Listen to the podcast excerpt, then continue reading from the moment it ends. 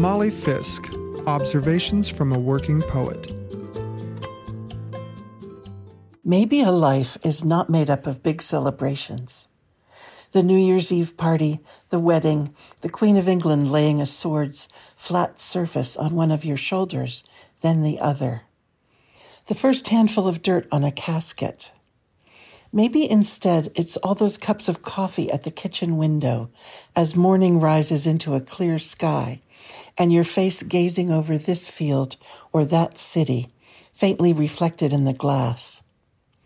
Maybe a year is like a concertina, remembered when it's closed as the one in which your father died, but open it, let in some air, and there you are walking the two miles home from work to your sweet apartment near Wrigley Field, stopping sometimes to hit a bucket of balls at the driving range. You're wearing your dumb herringbone suit and pantyhose, the de rigueur Adidas with white folded over socks, screaming, but you only know this now. It's the 80s.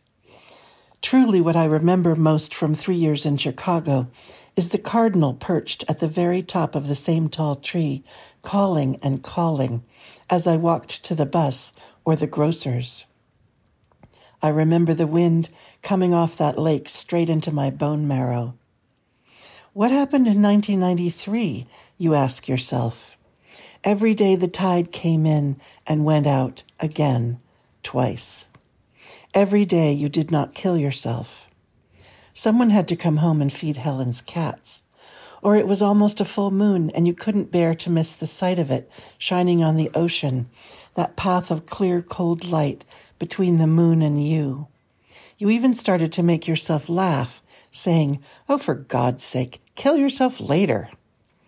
Now you can swear that humor saved you, but back then salvation was up for grabs just about every hour.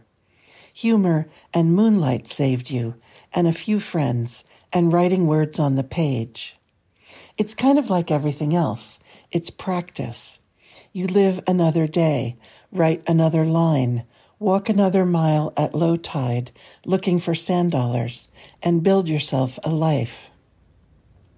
As with any kind of repetition, once is not much, five times is a fluke, two hundred more gets interesting, and a thousand somehow becomes profound.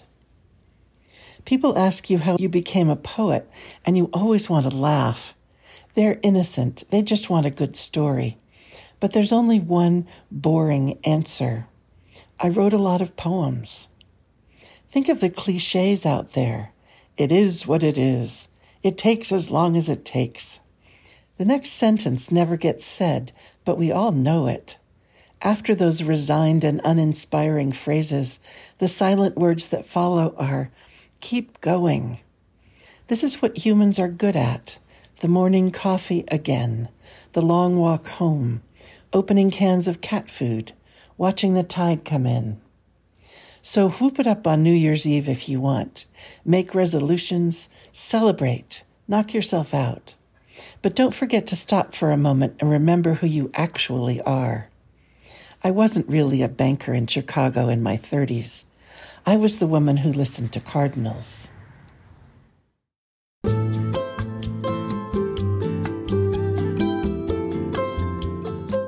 Award winning poet Molly Fisk writes, coaches, and teaches writing in California's Sierra Nevada foothills. You can reach her at mollyfisk.com. This program is produced at the studios of KVMR FM, Nevada City, California.